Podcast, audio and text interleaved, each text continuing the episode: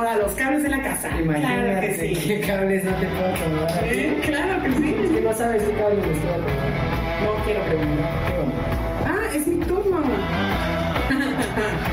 Uh. Este es Diego y sus padres. y no estoy llorando, güey. Y no voy a llorar. No. Güey, te digo que te sale mejor así. Estoy penando, estoy penando. Sí, estás penando. Estoy- estoy- estoy- estoy-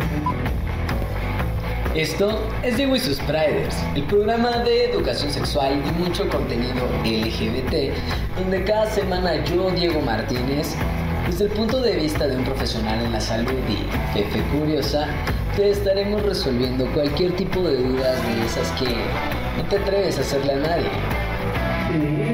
Sobre todo la de hoy. Una de tantas que pueden ser. Ok, supongamos que es hora de empezar, Pepe. Es hora de empezar. Y no olvides suscribirte a nuestro programa en todas las plataformas. Encuéntranos como Diego y sus Priders y también suscribirte a nuestro blog en diegoysuspriders.com. Todo lo que no decimos en los videos lo encuentras ahí. Entérate de todo. Síguenos como Diego y sus Priders. ¿Qué onda, Priders? ¡Hola! Eso es todo. Muy bien, vaya, vaya, mira, hasta que tengo a alguien aquí que sí, sí siente esta emoción a la hora de pues, saludar aquí a todas las personas que nos escuchan, que nos ven. Hoy tengo un super invitado, amigo trans, Babel, fotógrafo y diseñador, porque estudió diseño, hay que aclararlo bien, pues de la revista Prisma Queer, y ahí estarán viendo su trabajo en unas fotillos que pues nos tomaron, ¿no? Para, para la revista y como pues chico trans, el mes trans, ustedes saben, aquí la, la bandita trans buena onda, pues salúdalos por favor, Babel. Hola, ¿qué tal? Este, ¿Qué les digo? No sé. Ah, pues soy Babel, como lo dije. Eh, soy fotógrafo, diseñador. mm, Tengo poco de reconocerme como chico trans. Así que igual apenas estamos viendo qué show y a ver qué sale y a ver si nos animamos. Bueno, sí, nos vamos a animar. A ver si nos animamos. Pues en esas justamente. Pues en esas. qué es, qué es lo que me conviene más. Pues en esas justamente Priders, por eso lo invitamos. ¿Por qué? Porque entendemos perfectamente estas, estas dudas en las que hemos trabajado ya de tiempo, ¿no? Cuando, cuando vas a, a asumirte como persona trans, de pronto sí tienes estas dudas de, bueno, ¿y ahora qué sigue, no? Te hablan de esta parte del tratamiento de reemplazo hormonal o la TRH o bien esta hormonoterapia, depende de dónde te encuentres. Y, y, y realmente pues tienes dudas para empezar de qué es, ¿no? ¿Qué es la hormonoterapia? ¿Dónde tengo que iniciarla? ¿Cuándo es el momento ay, ay, el momento adecuado, ¿eh? ¿Qué onda? El momento adecuado. Y, y- y- y creo que las, las siguientes dos preguntas también importantes es ¿cómo es, ya que estás en este Sí. proceso, cómo, cómo, va, cómo, cómo van a ser los cambios, cómo empiezas a vivirlos? Y la última, y no menos importante, Sí. cuánto. Pero hoy en este momento vamos a hablar de dónde. Diego, ¿dónde me hago la TRH? Sí, esa es una de mis dudas, porque igual no sé, hay muchos que empiezan con ginecólogos, con endo, y realmente no sé exactamente con quién debería acudir, o si realmente ese especialista es- o ese doctor, ese ginecólogo, si ginecólogo es bueno o realmente no. Si debería estarlo haciendo un gineco, si no. Exacto, son Ok. muchas cosas que tengo ahí en esa duda. Pues, pues aquí vamos, vamos, vamos. Espero, espero pues poder ahí aclarar un par. Si tienes pues unas más, no me las hagas enfrente de todos. No, no, no, por eso te traigo porque, porque creo que tú eres el ejemplo perfecto. No es lo mismo a lo mejor que alguien que, que, que como yo, que ya empezó su tratamiento hace un tiempo, que a lo mejor y lo pausó, pero, pero, pero que ya tiene toda esta como pues información. Pues no es lo mismo que te lo cuente a ti, Prider, solo yo, como a lo mejor en el primer video donde sí te explico qué es y qué esperar, pero, pero porque en ese momento pues yo lo estaba empezando a hacer, ¿no? Ya de este lado, como dices tú, pues sí surgen estas dudas de pues, pues dónde, ¿no? Y, y creo que tú eres reflejo de muchos de los Priders que, que, que si bien aplica para chicas o para chicos trans esta información, pues de pronto sí, como chicos tenemos estas dudas y muchas veces cometemos el error, como fue en mi caso, de a lo mejor y puedes decir, pues me meto un chocho de gym, le meto duro al gym, me pongo mamado y pues ya, porque al final el beneficio pues, pues es el mismo, ¿no? Pero lo que las personas pues no sabemos o, o, tendemos a ignorar pues es, es esta carga a nivel hepático que puede generarte el uso de esteroides y, y las consecuencias asociadas. Por eso la importancia pues de hacerlo en un lugar cool. Exacto, ¿no? Entonces, pues vamos a empezar.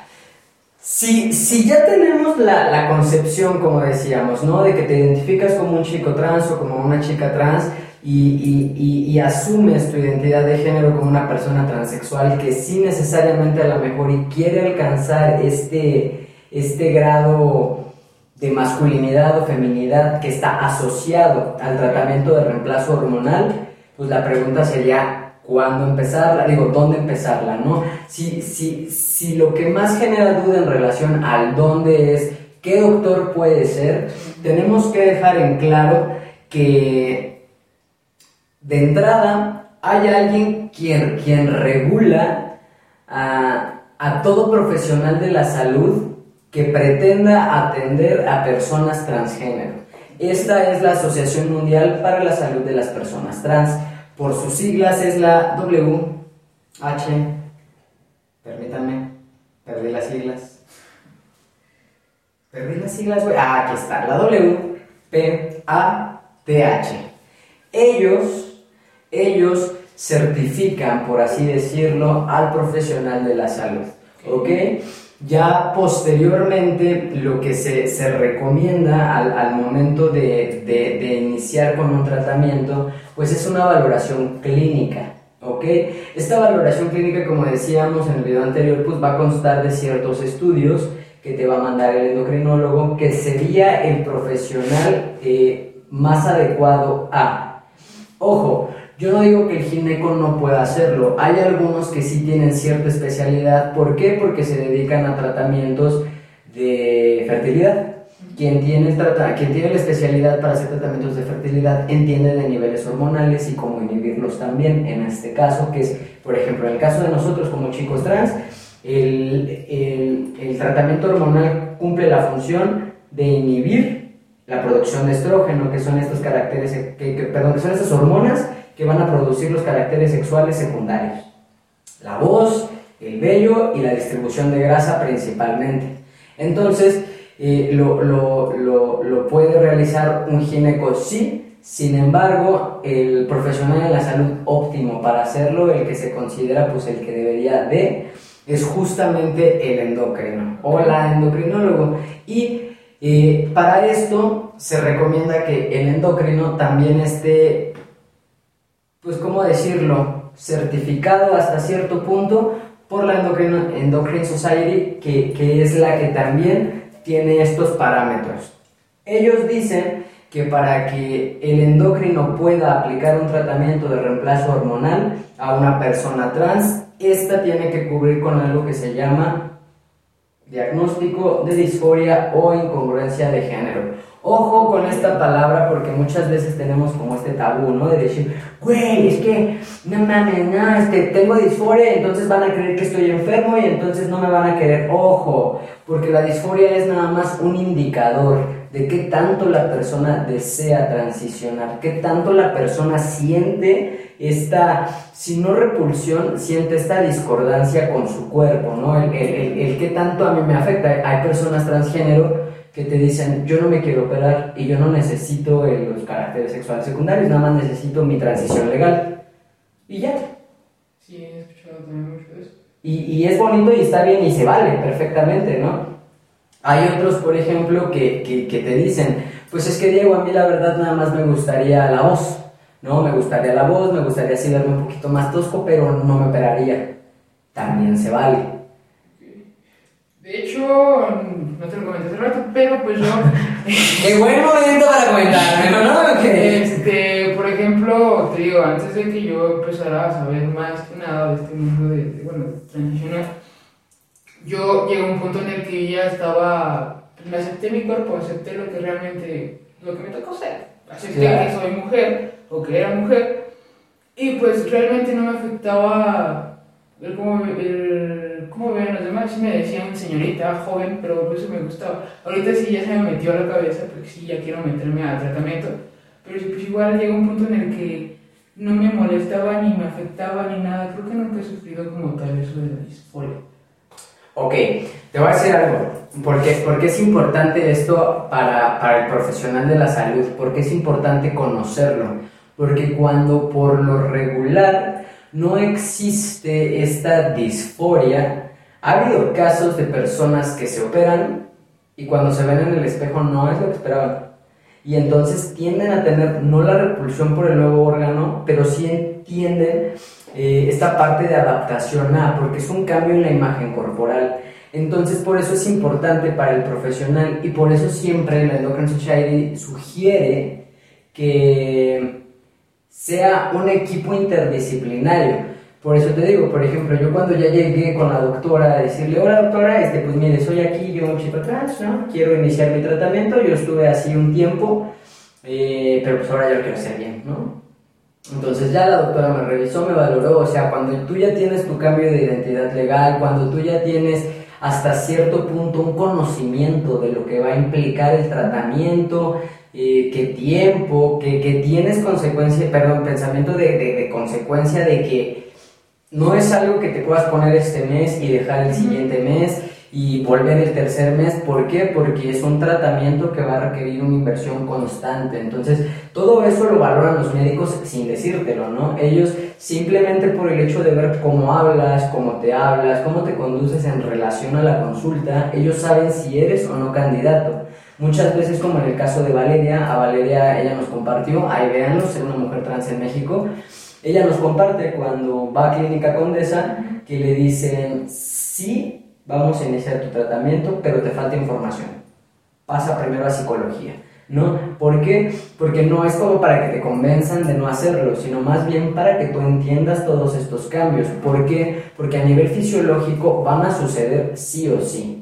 O sea, en el caso de los hombres trans, como decíamos, este cambio pues empieza con, con el con, la interrupción del ciclo menstrual, que es lo que se espera, pero muchas veces puede tardar hasta seis meses en desaparecer o en hacer un, un, semibloqueo, porque un bloqueo total es hasta los dos años, pues cuando ya se puede considerar que el periodo ha sido bloqueado y que ya alcanzó su máximo potencial el tratamiento hormonal. Entonces, son cosas que los médicos solamente pueden explicarte cuando tú tú pues ya estás decidido, ¿no? Como tú, ánimo. Muy bien. Entonces, quiero leerles esta parte porque es bien importante como conocer el, el modo en que la Endocrine Society recomienda al endocrinólogo abordar al paciente trans. Dice que el diagnóstico de disforia de género se lleve a cabo por un equipo especializado con los sistemas de clasificación internacional de enfermedades del CIE-11 hacia la incongruencia de género, en niños y adultos propiamente. El manejo hormonal es un pilar fundamental y difiere según edad y etapa del desarrollo de la persona. En niños se recomienda tener farmacológicamente la pubertad con análogos en ciertas hormonas y el inicio de la terapia hormonal cruzada o la TRH debería ser después, debiera ser después de los 16 años y de forma escalonada, postergando hasta después de los 18 los tratamientos definitivos e irreversibles. En el adulto se puede iniciar terapia hormonal con diagnóstico confirmado y consentimiento informado. Y será la World Professional Association for Transgender Health, o sea, la Asociación Mundial para la Salud de las Personas Transgénero, quien establezca criterios de elegibilidad para el tratamiento hormonal en adultos. Como vemos, eh, no nada más es así porque pues yo quiera, ¿no? Entonces, allá hay un, ya hay un protocolo establecido, ya saben los médicos por lo que se ha estudiado, por lo que se ha trabajado, de, de esta forma en la que tiene que ser el tratamiento de reemplazo hormonal, porque a lo mejor y si tú tienes un indicador de salud que no es favorable para el tratamiento de reemplazo, puede haber más opciones. Entonces, por eso el, el, el endocrino es el adecuado para poderte hablar de todas ellas. Yo no digo que no haya un profesional como un ginecólogo, que era lo que decíamos, que sí puede hacerlo porque tratan estos asuntos de fertilidad, sin embargo, quien se considera la persona adecuada es un endo con esta certificación. ¿Ok? Entonces, hasta aquí, Prades, yo creo que, que, va quedando claro a dónde tienes que ir, ¿no? Tienes que ir donde haya un equipo profesional médico con perspectiva de género, por supuesto, que entienda estos criterios y que también tú puedas costear. Porque eso es importante. Ahorita no estamos hablando de cuánto cuesta, no estamos hablando de cuánto cuesta. No te adelantes, no preguntes eso, no preguntes eso, David. Y hasta aquí, y hasta aquí cómo vas, y hasta aquí cómo vas, ¿qué piensas? ¿Qué piensas al respecto? De hecho sí me has aclarado ciertas cosas, bueno, nada más con qué acudir o qué es lo que tengo que ver para que pues, el tratamiento vaya bien o no tenga una complicación. Y sí, voy bien. Ah, muy bien. Entonces, entonces eh, hay que dejar algo claro porque es un mito, es un mito intenso en, el ser trans, es como decíamos, ¿no? Si, si tengo que hacerlo, como tú dices, yo tampoco estaba tan emocionado, cuando yo supe que, que era un chico trans, yo no estaba emocionado por cambiar físicamente, yo tampoco tenía como que tanto este conflicto porque pues yo le metí al ejercicio y me gustaba, o sea, me gustaba hasta cierto punto pues, pues el verme, sin embargo, si tú a mí me preguntas sensatamente, Diego, ¿quieres ir a la playa un día y quitarte la playera? Claro que sí, ¿no? Yo nunca tuve la voz tan aguda, siempre tuve como este Alejandro Guzmán, y yo te podía cantar un Ricardo Montaner súper padre hasta un Enrique Bumburi, ¿no? Y cuando me empezó a cambiar la voz, pues dejé de cantarte un Ricardo Montaner. Entonces, son ese tipo de cosas que, que, que, que, van de la mano con la terapia de reemplazo hormonal y por eso es bien importante que tú sepas qué es y qué implica. Si no sabes de verdad, date un rol ahí en ese, en ese episodio, pues creo que el 6, no me acuerdo, no me acuerdo, ahí escúchalo, pues en cualquier plataforma de podcast de tu preferencia o igual en YouTube si nos quieres ver, aquí estamos, estamos guapos hoy. Ah, salud, salud, salud, porque, porque hace calor, ah, porque hace calor. Mm. Qué bueno que dices que te bañaste, ¿no? Qué bueno que te dices que te bañaste. Entonces, como yo no sentía al 100 esta disforia, como es en muchos casos, porque es lo real, hay casos donde la disforia sí es muy cabrona, donde sí te ves en el espejo y lloras, donde sí te ves en el espejo y realmente sientes que eso que está entre tus piernas no debería estar ahí, que es el caso de muchas chicas, wherever. Eh, es importante entender justamente que ese nivel de disforia sí o sí disminuye cuando tú haces tu cambio de papeles. Cuando a ti socialmente te empiezan a tratar, y eso es algo que ha decretado la WPATH, ah, para, es como otra lengua, no es la cuando, cuando, cuando ya, ya hay un cambio en el trato social, la disforia disminuye. Incluso la física tiende a disminuir al punto en el que ya se puede hacer una transición objetiva. ¿Por qué? Porque muchas veces se espera demasiado el tratamiento hormonal en los primeros meses. Lo que muchas veces las personas que no tienen como, como este conocimiento de causa de, de, salud, necesariamente de, de, un profesional de la salud, pues no entienden que a lo mejor pues la pubertad, ¿cuánto tiempo tardaron en aparecerte a ti esos caracteres sexuales secundarios? ¿no? O sea, yo recuerdo, por ejemplo, que mi primer periodo me parece que fue en la secundaria. ¿no? Pero yo tenía amigas, incluso creo que algunas de mis primas que empezaron a menstruar al final de la primaria. Lo que, lo, ¿Mucho antes o ya mucho después? Yo, por ejemplo, tuve una tía que a los 8 años. ¡Crystal! ¡Crystal! Eh, eh, es que exacto, entonces tenemos que entender que el tratamiento hormonal se vuelve como esta segunda adolescencia. ¿Por qué? Porque pasa de todo pasa de todo.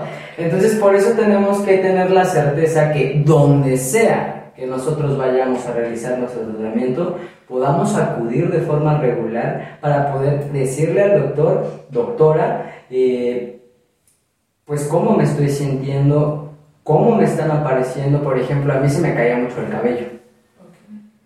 He escuchado que sí se les empieza a caer el cabello. A mí se me caía cañón el cabello, de por sí, Priders, aquí parezco poquito pelo, Priders. Entonces, Sí, o sea, en efecto se me empezaba a caer mucho el cabello, las entradas se empezaban a marcar más, digo que la cara, de pronto yo se veía en el espejo y decía, güey, ¿qué me está pasando, no? Lo que siempre les menciono, o sea, la parte de los genitales que también empieza a tener este cambio y que tú dices, oh, Cristo, ¿qué estoy sintiendo? Porque, sí, te lo juro, o sea, porque si dices, ¿qué, qué está pasando? Entonces, si, si de pronto esos cambios a ti te empiezan a incomodar o te empiezan a asustar y no puedes acudir a un médico que te aclare si es normal o que sepa, eh, pues eso es un problema. ¿No? ¿Dónde, Priders? ¿Dónde tienen que ir? Donde tu endocrino, tu médico, este profesional de la salud te trate de forma presencial. Yo escucho mucho esto de que algún médico que dé por online a esta. Ajá. Y yo no demerito el trabajo del profesional de la salud. Creo que hay valoraciones, por ejemplo, que, que sí puede realizar unos estudios online, ¿no? Creo. Pero al final, la exploración física es de suma importancia para encontrar quistes que pueden estar asociados al tratamiento hormonal, para encontrar eh, pues alguna falla de tipo hepático, que también hay ciertas pruebas que los doctores realizan y entonces ahí es donde ellos pueden decir, ah, hay dolor en las piernas, esto no es normal, vamos a mandar a hacer este estudio, vamos a ver cómo están tus niveles. Entonces por eso es sumamente importante que a donde tú vayas esté eh, eh, el médico de forma presencial. Sí, aparte pues es, es, muy difícil, es muy diferente el trato que tienes tanto digital en una plataforma con video a que si lo tienes así enfrente. Claro. Hay muchas cosas que se te pueden ir digital y ya enfrente pues Claro. te puedo dar una explicación más detallada, siento yo. Claro, en efecto, porque ojo, eh, muchas, de las, muchas de las hormonas o de las sustancias que se recomiendan, incluso a veces eh, son los mismos endos los que te lo ponen o ellos te indican o te enseñan dónde puedes inyectarte. Entonces esas son las cosas importantes, la dosis, todo eso, por eso, ¿dónde? Donde haya una certificación por parte de la Endocrine Society respaldado por la UAP. ¿La, cual? La cual. Eso, bien, estoy orgulloso de ti, muy bien. ¿Qué onda, muchachos? Estoy poniendo atención. Eso es todo bien, porque esto es clase. Ah, entonces, entonces, retomando. Eh, ¿Dónde está esta certificación? Y donde el profesional de la salud pueda verte físicamente. Diego, y si no hay endocrino donde estoy, siempre hay, güey. Creo que, creo que nuestra misión como, como miembros de la comunidad trans es, es buscar hasta el último recurso la posibilidad de hacerlo de forma segura. ¿Por qué? Porque muchas veces a mí me lo han dicho, por ejemplo, en países donde no hay, ¿no? Donde no es ley, donde todavía se considera un delito o una enfermedad, que ojo, ojo, Priders, porque para enero de 2022 entra en vigor la corrección de este CIE 11, donde ya la transexualidad no se considera una enfermedad ni mental ni de la conducta sexual, así que también va a desaparecer del DCM5 para pasar a la versión del DCM6. Una vez que esto entre en vigor, ningún endocrinólogo profesional de la salud debería de negarse a tratar a una persona trans. Entonces tendrían que estar obligados y obligadas a tomar esta, esta certificación, esta capacitación, pues para justamente poder dar un tratamiento, un trato óptimo. Porque mucho de lo que se habla en la comunidad médica es de que, pues es que le va a hacer daño, ¿no? O sea, ¿cómo yo le voy a dar un tratamiento que le va a hacer daño? Pues es que esa es la idea, que no me haga daño y que con sus conocimientos usted puede escalarme al punto en el que ya no me tenga que inyectar una vez al mes, si es que ese es el tipo de tratamiento que es óptimo para mí, sino que sea cada tres o cuatro meses, ¿no? Entonces, de eso va el hecho de que hoy a lo mejor en tu país no puedas accesar a este tratamiento de forma segura porque es lo que refieren y que incluso es hasta discriminativo y transfóbico y la chingada decir que la autohormonación mata, pero sí, sí mata. Y sí existen muchas posibilidades de que muchos, muchos trastornos, llámese un cáncer, estén asociados, como les decía en el episodio pasado, a- al mal manejo de las hormonas, porque creemos que solo es una sustancia pitera, pero la realidad es que no, eso es una sustancia que tiene relación con todo en nuestro sistema fisiológico. Es más, tu estado de ánimo depende de hormonas. Así. Entonces, por eso es una decisión que no se debe de tomar a la ligera de dónde voy a iniciarlo, ¿no? Entonces, pues bueno, Priders, eh, nosotros nos damos cuenta realmente que, que, que, la salud no es un juego. Muchos de ustedes saben pues la historia que yo viví en, relación a mi aneurisma cerebral justamente por el uso de esteroides. Y eran esteroides, ¿no? Es algo como súper comercial, súper fácil de, de, de, adquirir y con un fin. Yo dije, pues hago esto tres, cuatro meses, me pongo mamado, me pongo más decente y lo dejo. Yo no pensaba hacerlo siempre. Hay quien sí lo hace de manera continua y constante. Y entonces ahí sí hay un problema de salud más grave, ¿no? ¿Por qué? Porque muchas veces también me dicen, es que Diego es muy caro. Ya hablaremos de los costos. Es que es muy caro ir al endocrino, es que es muy caro ir al doctor. Imagínate qué caro va a ser. Pero yo siento que es mucho mejor eso que arriesgarte a no saber cuáles van a ser los efectos después. Claro, claro. Yo simplemente, por ejemplo, sí, un momento dije, bueno, pues empiezo yo solo. Luego empecé a pensar, no, mejor voy a buscar eh, un endo. Y luego dije, pues es que igual me va a salir muy caro. me comentaron que a veces los ginecólogos son más baratos. Y a lo mejor lo intento con un ginecólogo. Y luego no me puse a pensar así no, creo que voy a ver, voy a investigar sobre la clínica condesa voy a ver si... Ah, pues qué bueno que vas para allá. Y luego ahorita estoy entre si entro con algo para entrar a la clínica condesa o con un endocrinólogo. Ay, sí, sí, me quise esperar a saber más porque no me quise arriesgar tampoco a pues, un salud. Estoy muy orgulloso de ti. Salud. Salud. Estoy muy orgulloso. piensen cómo, piensen cómo va a ver, por favor. Es que hacen más gasto.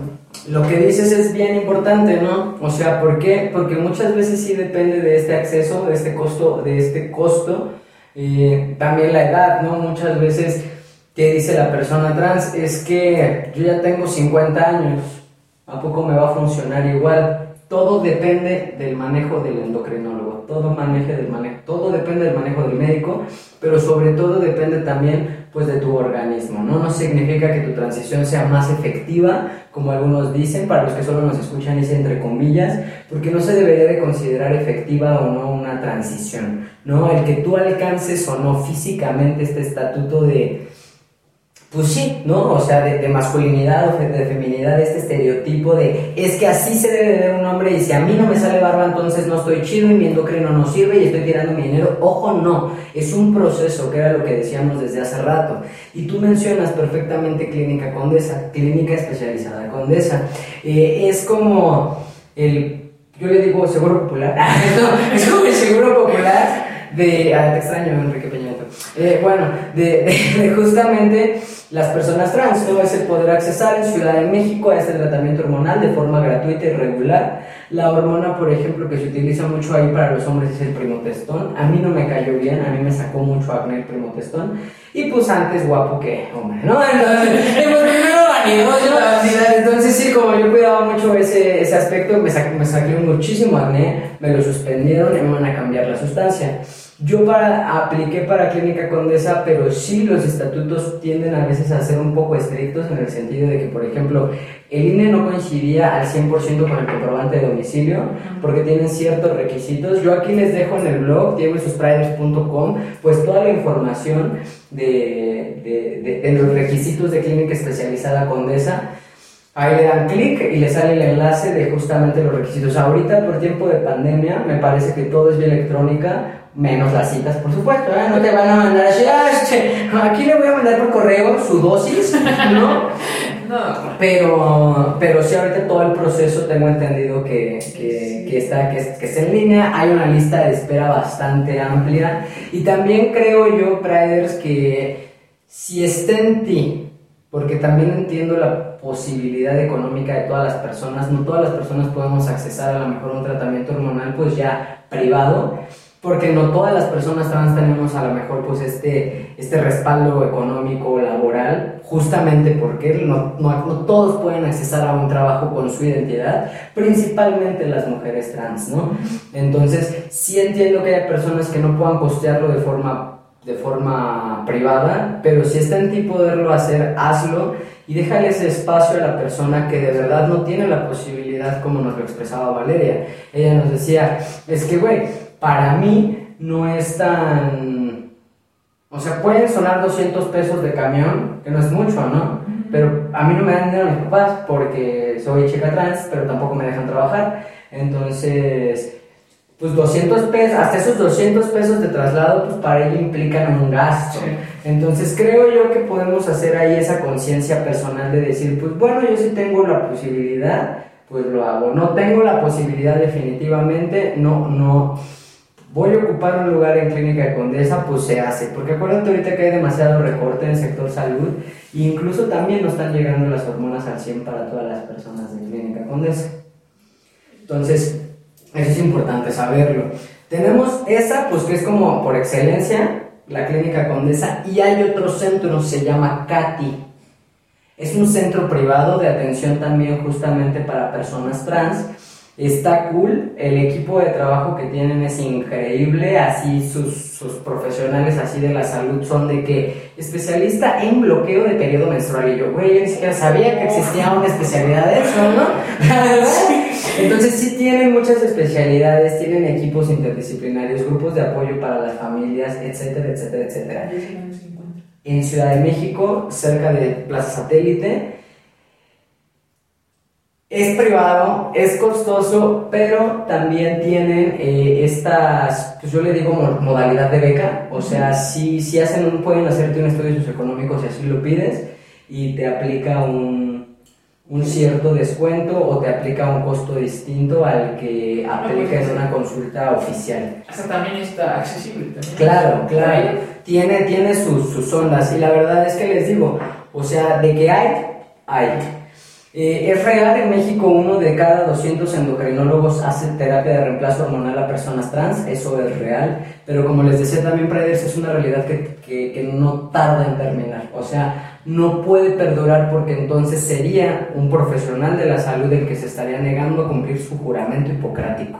Y entonces, por un mal manejo o por negligencia médica, que sería el negarme a proporcionarte a ti la ayuda o el apoyo, lo que tú requieres para, para poder alcanzar este estatus de, de- de concordancia de género, el que yo no te quiero atender. Eso sería negligencia. Entonces, Brothers, es cuestión de tiempo, resistan como lo han hecho. Yo no tengo más que decir en relación a dónde debes de ir, porque está fácil. A ver, dime los tres, los tres factores importantes. A ver. Que esté certificado. ¿Por quién? La guapa. Eso, eso. Endocrine Society. Endocrine Society. ujú. Aguanta, TH, ajá. Donde, donde te puedan, ¿qué? Sea presencial, donde te puedan dar la consulta presencial. Explorar. Y el tercero, que haya la posibilidad de este equipo interdisciplinario, este equipo interdisciplinario donde te digan, sí te puedo atender, pero te falta ayuda, que era lo que veíamos con Valeria, pero te falta información, acude con este profesional, no acude con este psicólogo con perspectiva de género para que cuando ya sepas todo lo que te va a suceder, cuando ya entiendas todo los cambios que vas a vivir, entonces estemos listos para iniciar. Entonces es importante que existan esos tres factores. Certificación, que pueda ser alguien que puedas ver de forma constante y de forma presencial y que, que exista esta, este equipo, este equipo interdisciplinario. Ya los costos, esta posibilidad lo veremos en el último, pues en la última versión de este episodio, ¿no? De este, de este especial de TRH. Y pues bueno, hasta aquí es donde dudas, quejas, sugerencias, reclamos. Solo tengo una duda, que hace rato la sacaste. ¡Broma! No, ¡Sin dudas! Es sobre lo que te había dicho de los quistes. O sea, ¿en qué momento, hasta qué año, hasta después de cuánto tiempo uno se debe quitar eh, la matriz? Ah, ok, como chico trans. Ah, pues mira, eso lo vamos a ver. Muy bien, qué bueno que preguntaste, muchacha. Porque eso lo vamos a ver en el siguiente episodio, que es cuándo. ¿Cuándo debería iniciar? ¿Cuándo debería operarme, si es que quiero hacerlo? Y cuándo me tengo que ocupar de los órganos sexuales internos, ¿no? Que son los que pues prácticamente reciben las consecuencias directas de un tratamiento de reemplazo hormonal. Así que, Priders, pues yo no tengo más que decir. ¿Dónde te encuentran en redes sociales? En Facebook y, e Instagram aparecemos como Babel Camacho o la página de fotografía que próximamente ya se va a estar abriendo. Vamos a esta- eh, aparecemos como Luna de Babel. Y igual, si quieren seguir viendo más trabajo, estoy en una productora que abrí con mis amigos. Aparecemos como PRF Production, ahí sí nos encuentran en Facebook, YouTube e Instagram. Por si nos quieren seguir, mostrarse nuevo material. Pues ya vieron Priders, nosotros ya saben, Diego y sus Priders.com, vayan al blog, ahí les dejo las ligas eh, de estos dos lugares a los que ustedes podrían recurrir de necesitarlo así. También les dejo otras ligas de otros lugares donde también hay estos, estos tipos de programas de, de apoyo a las personas transgénero. Y, y pues ya todas las redes sociales, Diego y sus Priders, ahí andamos, valen mil Priders, muchos besos de colores. Te dije, perdón. Está cool, ¿no? Está fácil. Te dije, pero tú ya estabas creo llorando.